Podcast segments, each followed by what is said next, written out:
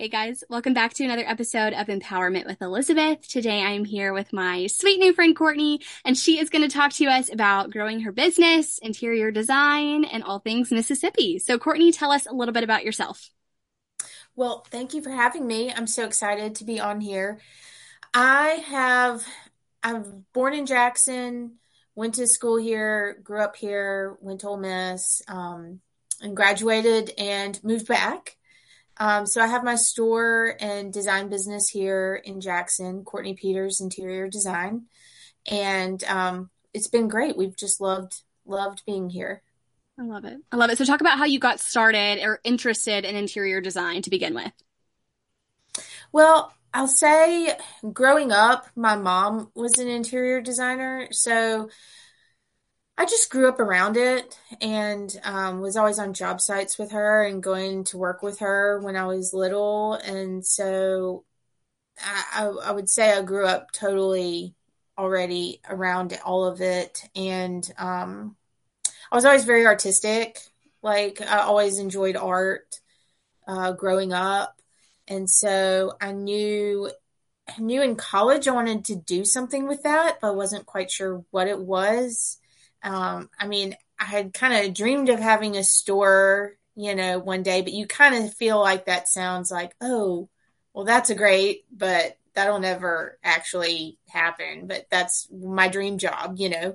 Um, so I went to Ole Miss and I have an art degree from there, and I um, learned, you know, so much there. You know, got so much experience and knowledge like in painting and pottery. And um, so i've been able to sell those through my store as well. And for a time period i did um, wholesale for my pottery sold it in other stores around the state and that was great.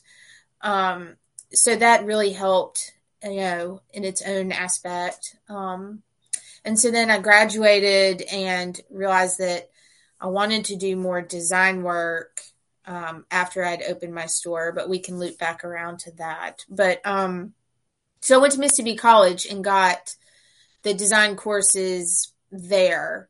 Uh, I already had the um, art degree, so I had all of the prereqs, so which was kind of a game changer because I didn't have to start back at drawing 101. I was able to jump right into the design courses. So that ended up working out. Yeah. Um, I love that. I love that. And you said that your mom was an interior designer too, which is so fun. So do you guys have similar styles? Are y'all like polar opposites? What is that like? We're pretty similar. You know, it's funny. I was laughing telling uh, somebody yesterday. I said, "Well, I told her I think she needs to do this, but she's not going to listen to me." you know, she's like, "Okay, whatever, whatever." I tell her what I think. You know, um, but we're pretty similar. I mean, she goes to market with me and if I ever need help, like if I'm stuck on a project and I can't find the right, you know, mix of something, you know, I'll have her come look at it and um, is always very helpful. Yeah. So I would say we're pretty close. Yeah. I love that. And and talk about, you know, like the start of, you know, making your own business. You you went to school for art and design, but when did the idea, you know, that was always your dream, but when were you like, okay, this could actually be something that I could accomplish? Well, it was when not long after I was out of college, there's a small space in Fondren, like below what is now um, the Bean um, back then it was a totally different retail store. And so there was a space down there that i started with and i just had like my pottery and some gifts in there. I mean as small as possible. And i honestly just over the years worked my way up into literally upstairs in fondren um, and slowly grew it you know just along the way. Um, just really by myself in there every day, just trying to figure out how it all worked and how to grow it myself and all of that. And um, I think it was in 20 August of 2016 or 17. I get the two mixed up. I um, is when I moved into my current space. So I had for years I had wanted a building that felt like a home. Um, for my store. And we just waited and we thought, you know, eventually the right thing will come along. And this building came around and it's just been a dream come true. It's just perfect. Um, so it's just been a constant state of like trying to grow and do better in different ways. Um, whether it be going back to get more design courses or finding a new space or how to stay, you know, new and relevant mm-hmm. can also be an ever changing thing. Like everything, you know, down to what's in style now to like what what can I do to like do something totally new or change it up or you know are always kind of constants and probably retail in general. Um, so and walk us through, you know, like what the process, where you start with a design project and explain it like I'm five because I, I'm like a pre-med major. I have no concept of interior design or anything. So kind of walk us through that process. Well, there's a lot of different, you know, I, I tell people, you know, I can help with the ground up. I can work on electrical plans and floor plans and tile and drawing out cabinetry, whatever as far as the building process goes. Um, I have people that I start with at that point with, and then some I just start with at, at furnishings, redoing their living room or, or what have you. But pretty much always I start with, you know, just tell me what you like. You know, text me a bunch of pictures or print out a bunch and come in and let's just like talk and figure it out. Mm-hmm. Um, kind of what my client is wanting out of the process. Um, so, you know, as far if it was a new build, I'd, I'd start with there and get the floor plans and, you know, start drawing in furniture or where light fixtures can go and, you know, all of those things like what size rugs will fit, you know, tile, all of that kind of start, you know, it's kind of a constant big idea. Reel it in a little big idea you know it's kind of a constant kind of going back and forth to uh, get closer to the you know specifics that you end up choosing um, but usually you know just bring people in and say okay you know you said you need a new living room and dining room i have out all these ideas i have you know have it drawn to scale here so you can see how it all fits and have all kinds of upholstery fabrics over here and light fixtures and just kind of go through and the first time I meet with somebody, tell me what you love. If you hate something, tell me that too. It does not hurt my feelings. Like, because I might have no idea that you hate florals, mm-hmm. you know, or you hate blue, you know, just so the first meeting's usually just kind of like that, just trying to like get into, you know, the scheme that they like. Um, this might be a silly question, but you know, I feel like every interior designer has their style, obviously.